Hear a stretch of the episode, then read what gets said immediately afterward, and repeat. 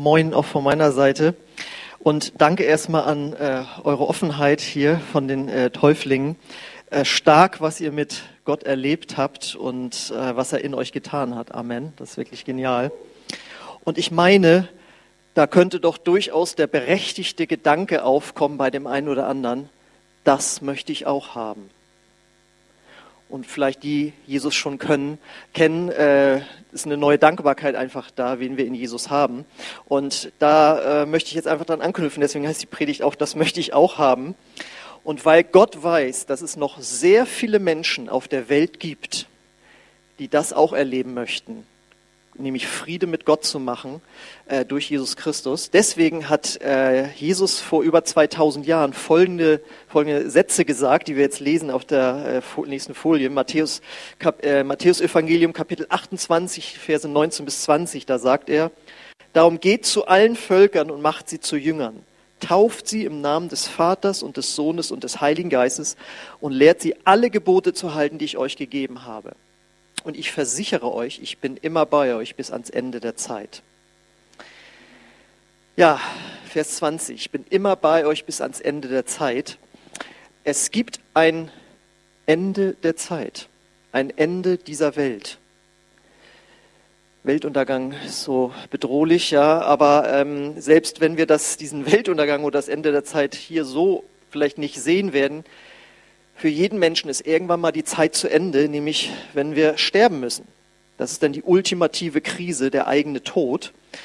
Und deswegen möchte auch keiner sterben. Und äh, man soll am liebsten auch nicht drüber reden. Und das Schöne ist, da möchte ich auch nicht ausführlich drüber reden, aber es ist gut, sich auch da mal drüber Gedanken zu machen, nicht nur an der Beerdigung, wenn man da dabei ist. Wir reden hier mehr darüber, dass wir mit Jesus die Hoffnung haben auf eine Ewigkeit mit Gott im Himmel wenn das Ende der Zeit gekommen ist durch den eigenen Tod oder dass tatsächlich äh, die Welt zu Ende geht, äh, dann können wir mit Gott die Gewissheit haben, dass wir mit ihm zusammen im Himmel sein werden, wenn wir an Jesus glauben.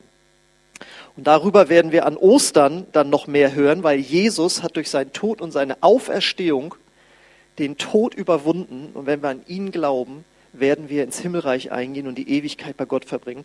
Und äh, jetzt schon Einladung zu Ostern hier zu sein oder auch die Predigt dann vielleicht online zu gucken. Spätestens dann wirst du sagen, das will ich auch haben. Aber wir haben ja auch in diesem Leben schon genug, sag ich mal, mit äh, Krisen und Herausforderungen zu tun, die uns fordern, überfordern manchmal, die uns ängstigen. Äh, wir haben ja nun alle diese Corona-Krise, die uns alle irgendwie äh, ja, in Mitleidenschaft zieht. Alle leiden irgendwie drunter, aber es kann natürlich sein, dass völlig unabhängig von Corona Probleme in deinem Leben sind, die vielleicht noch nicht mal jemand kennt oder vielleicht nur du und dein, dein Arzt. Wir haben alle mit Herausforderungen äh, zu kämpfen. Und ich kann euch versichern, wie gut es ist, wenn man wissen kann, dass man einen Gott an seiner Seite haben kann, der einen schon in diesem Leben durch diese Krisen durchträgt. Man kann bereits in diesem Leben seine Hilfe erfahren, seine Heilung, seine Versorgung und vor allem seine Liebe. Im Grunde genommen ist Jesus dann wie ein Freund, der unbegrenzte Fähigkeiten hat und der die ganze Zeit an deiner Seite ist. Äh, jetzt haben ja immer so Comic-Helden-Verfilmungen, haben ja Konjunktur, äh, Avengers und, und äh, DC Comics und so weiter werden verfilmt, wo irgendwelche äh, Menschen irgendwelche Superkräfte haben. Die gibt es natürlich nicht. Aber Jesus ist auf die Erde gekommen und er war und ist Gott und er ist von den Toten auferstanden und du kannst ihn heute erleben. Und er hat wirklich übernatürliche Kräfte, dir zu helfen, auch in diesem Leben mit den ganzen äh, Herausforderungen. Aber vielleicht sagst du auch, Mensch, das scheint ja immer nur für Menschen zu sein, die irgendwie Krisen haben und die Probleme haben. Nein, auch unabhängig von einer Krise, gibt einem der Glaube an Jesus Sinn in diesem Leben. Weißt du, was der Sinn des Lebens ist? Ja, mein neues Auto. Nein, der nächste Urlaub. Nein, unsere Kinder. Nein. Weihnachtsfeier. Familienfeier. Nein. Berufliche Karriere. Nein. Das ist alles gut, das ist alles super, das sind alles Geschenke Gottes. Aber der Sinn des Lebens, weshalb du auf die Erde gekommen bist, ist Gott zu lieben, dich selbst zu lieben und deinen Nächsten. Das ist der Sinn deines Lebens. Und dann sagst du, naja, also mit der Selbstliebe, das kriege ich schon ganz gut hin. Ich sorge ganz gut für mich. Aber wir wissen alle, äh, dass wir herausgefordert sind in diesen drei Bereichen. Es gelingt uns leider nicht oft, diesen Sinn des Lebens wirklich auszuleben. Viele Menschen glauben nicht an Gott und glauben vielleicht noch so, ja, sie halten für möglich, dass es da ihn gibt. Aber im Prinzip gilt das Motto, Gott mal einen guten Mann sein lassen und man lebt sein Leben so, wie man möchte und es läuft ganz gut auch ohne Gott. Also eine Liebe zu Gott ist bei den wenigsten Menschen da. Dann die Liebe zu sich selbst. Wie oft lehnen wir uns selbst ab? Wie oft verunreinigen wir uns selbst mit dem, was wir uns angucken, in dem, was wir denken? Und vor allen Dingen, wenn es um die Liebe zu anderen Menschen geht, wie oft behandeln wir Menschen nicht so, wie wir eigentlich gerne von ihnen behandelt werden möchten? Und dadurch werden wir schuldig vor Gott, weil er perfekt ist und heilig ist.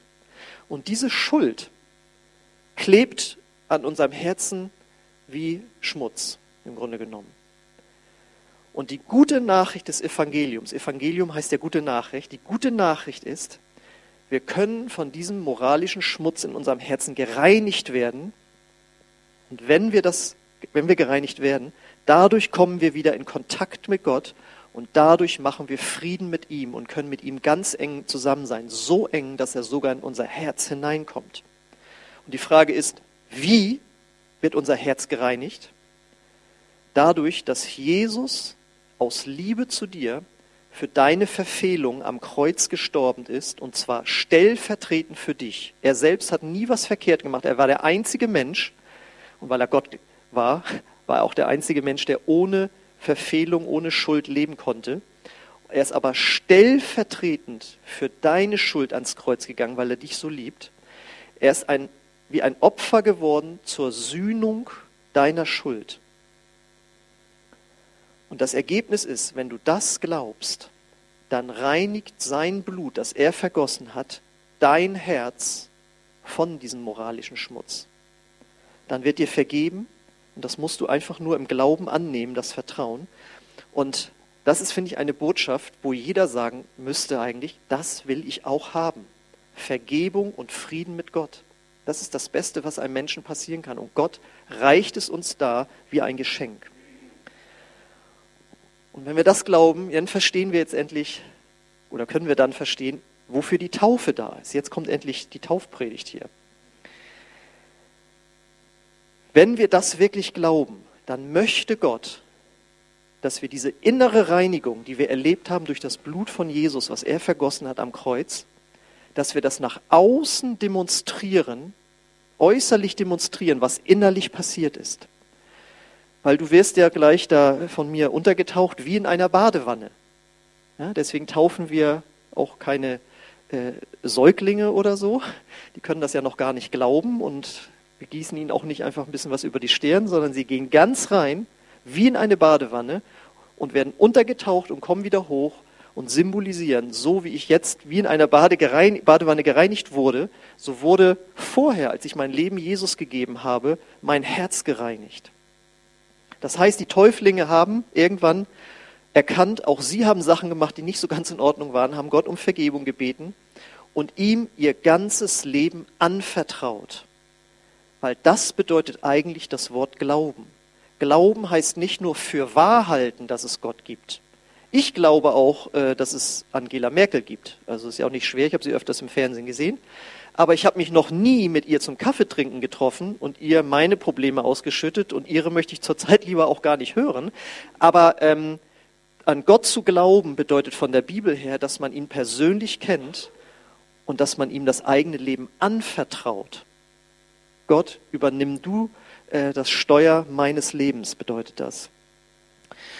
Und Gott sein Leben anzuvertrauen, das drücken wir bei der Taufe dann dadurch aus, dass wir sagen, ich taufe dich auf den Namen des Vaters und des Sohnes und des Heiligen Geistes.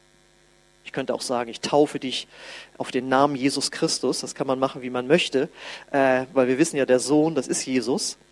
Aber was bedeutet das? Das lesen wir ja da in Vers 19, dass wir auf, diese, auf diesen Namen taufen. Als Christen glauben wir an einen dreieinigen Gott, Vater, Sohn und Heiliger Geist. Und indem wir die Täuflinge auf seinen Namen taufen, ähm, nehmen sie seinen Namen an, so wie eine Frau zum Beispiel, es ändert sich ja heute auch so ein bisschen, aber wie eine Frau zum Beispiel den Namen ihres Mannes annimmt. Dann heißt sie zwar immer noch Jacqueline oder Jackie, aber mit, also sie hat einen neuen Nachnamen und bedeutet, ich gehöre zu meinem Mann. Ja? Und so, wenn du auf den Namen des Vaters, des Sohnes und des Heiligen Geistes getauft wirst oder auf den Namen Jesus, sagst du, ja, ich bin immer noch ich, ich habe immer noch meine Identität, aber ich habe auch den Namen Jesus aufgedrückt bekommen oder angenommen und gehöre jetzt zu ihm. Und die Folge ist ja, wenn man verheiratet ist dann mit jemandem, äh, man ist dann so eng verbandelt, man fängt an, sich zu verändern. Man möchte dem anderen gefallen, der andere sagt dann auch mal, was anders laufen könnte, vielleicht so im Alltag. Ja, man fängt an, sich zu verändern, weil man so eng mit jemandem zusammen ist. Und das meint Jesus damit, wenn er sagt, und lehrt sie alle Gebote zu halten, die ich euch gegeben habe. Denn Christsein bedeutet nicht nur, dass man eben für wahr hält, dass es Gott und Jesus gibt, sondern dass man ihm sein Leben gegeben hat und dass man jetzt anfängt, von Gott verändert zu werden. Und jetzt ist noch das Schöne, das schaffen wir nicht aus eigener Kraft und Selbstdisziplin. Eine reine Gedankenwelt zu haben, das ist ja abgefahren, wie man da hinkommen soll. Aber Gott sagt, pass mal auf, das schaffst du nicht von alleine. Ich mache dich gleich noch innerlich neu, wenn du dein Leben mir gibst. Und die Bibel sagt, wenn wir uns zu Jesus bekehren, das heißt, wir uns von unserem alten Leben abwenden und ihm unser Leben geben, dann sterben wir sogar innerlich unserem alten Leben ab und bekommen ein neues Herz. So wie du, wenn du einen Computer hast, äh, dein altes Betriebssystem wird gelöscht und es wird ein neues raufgespielt. Und auf einmal, ihr kennt das, wenn ihr sowas schon mal gemacht habt, ja, äh, vorher lief der Computer total langsam und hat dauernd gehakt und irgendwas, das lief nicht so, so wie unser Leben. Und dann heißt es, es gibt ein Update oder es gibt gleich ein ganz neues Betriebssystem. Wir spielen bei Ihnen mal ein neues Betriebssystem rauf, ja. Und auf einmal läuft das Ding und du denkst, das kann ja wohl nicht sein. Und natürlich muss man sich mit diesem neuen Betriebssystem auch befassen und da lernt man noch eine Menge und manchmal kriegt man die E-Mail trotzdem nicht abgeschickt, äh, wie auch immer. Aber man lernt dann mit diesem neuen Leben in sich zu leben und man merkt auf einmal, Mensch, da ist eine Kraft, dass ich mich verändere. Man ist nicht perfekt als Christ. Ich bin jetzt schon 27 Jahre dabei und ich bin weg davon, weit weg davon, perfekt zu sein. Aber Gott hat mich verändert im Laufe der Zeit. Und äh, das war nicht meine eigene Kraft, sondern das war diese neue Kraft in mir. Und wie ist das möglich? Wie, warum bekommen wir so ein neues Leben? Jesus starb am Kreuz und nach drei Tagen bekam er ein neues Leben, weil er ohne Schuld war. Er ist für uns in den Tod gegangen. Er ist nicht in den Tod gegangen, weil er selbst schuldig gewesen wäre, sondern er ist stellvertretend für uns in den Tod gegangen. Und jetzt ist das Starke. Gott hat es so gemacht. Wenn wir das glauben, darauf vertrauen, dann identifizieren wir uns so stark damit, dass es zu uns selbst kommt. Das ist das Wunder, was Gott schenkt. Das kann man menschlich nicht erklären. Gott sagt, wenn du darauf vertraust, dann schenke ich dir das neue Leben, das Jesus am Kreuz erworben hat, beziehungsweise durch seine Auferstehung. Und das drückt die Taufe dann auch wieder aus. In dem Moment, wo der Täufling unter Wasser ist, ist er tot wie Jesus am Kreuz. Und in dem Moment, wie er hochkommt, ersteht er zu einem neuen Leben auf, so wie Jesus das erlebt hat. Allerdings nochmal, symbolisch ist das innerlich schon passiert bei den Täuflingen. Das ist sozusagen, das wird jetzt sozusagen nochmal nachgestellt. Leute, ich wollte euch mal zeigen, äußerlich, was innerlich bei mir passiert ist. Also die Taufe selbst ist nicht irgendwie ein magischer Vorgang, sondern es ist eine symbolische Handlung, die ausdrückt, was in dem Herzen passiert ist. Wie wir sagen, äh, der Glaube erzeugt das Heil und die Taufe bezeugt das Heil. Und mit diesem neuen Leben in uns sind wir in der Lage, für Gott zu leben. Und ich finde es absolut verständlich, wenn spätestens jetzt hier jemand sagt, das möchte ich auch haben. Und jetzt kommt noch was Schönes. Und dieses neue Leben lebt man nicht alleine, sondern gemeinsam mit anderen. Denn durch die Taufe werden die Täuflinge eben auch Teil einer, nämlich dieser Kirchengemeinde. Und wir zusammen wollen diesen Vers 19 den wir nochmal sehen. Äh, den ersten Satz, den wollen wir nämlich gemeinsam leben. Hingehen und Menschen zu Jüngern machen. Ein Jünger ist sowas wie ein Schüler, ein Auszubildender dann von Jesus, ein Nachfolger von Jesus. Und äh, wir möchten gemeinsam dann jeden Menschen einladen, ihren Weg zu Gott zu finden und dadurch eben Sinn, Hilfe, Lebensveränderung und eben auch das ewige Leben äh, zu bekommen. Und das machen Christen jetzt schon seit 2000 Jahren und verbreiten das Evangelium. Und deswegen bieten wir auch den Alpha-Kurs an, von dem wir gehört haben. Das sind äh, mehrere Abende, so eine Themenreihe ist das im Grunde genommen, wo es um die Grundlagen des christlichen Glaubens geht. Und wenn dich das interessiert, möchte ich dich auch nochmal persönlich einladen, weil ich diese Vorträge ja halte bzw. aufgenommen habe. Und du kannst daran per Zoom teilnehmen guckst dir den Vortrag an und kannst dann mit anderen darüber diskutieren, was für Fragen du dazu hast oder welche Anmerkungen oder was dir auch alles nicht gefällt und kannst von deinem sicheren Zuhause, von deinem Wohnzimmer aus sagen, nee, passt mir nicht, klick, raus. Oder sagst du, finde ich super, bin ich nächstes Mal mit dabei. Und dort erklären wir einfach, was der christliche Glaube äh, beinhaltet und das über einen längeren Zeitraum, mehrere Wochen halt. Und äh, deswegen machen wir äh, diesen, dieses, diesen Alpha, Kurs und äh, deswegen streamen wir unsere Gottesdienste, wenn du jetzt zuguckst. Diese Botschaft war jetzt hier für dich. Ähm, und deswegen taufen wir auch, ja, um nach außen zu demonstrieren, was Gott im Innern eines Menschen tun kann. Weil wir einfach glauben, dass es Menschen gibt, die sagen, das möchte ich auch haben.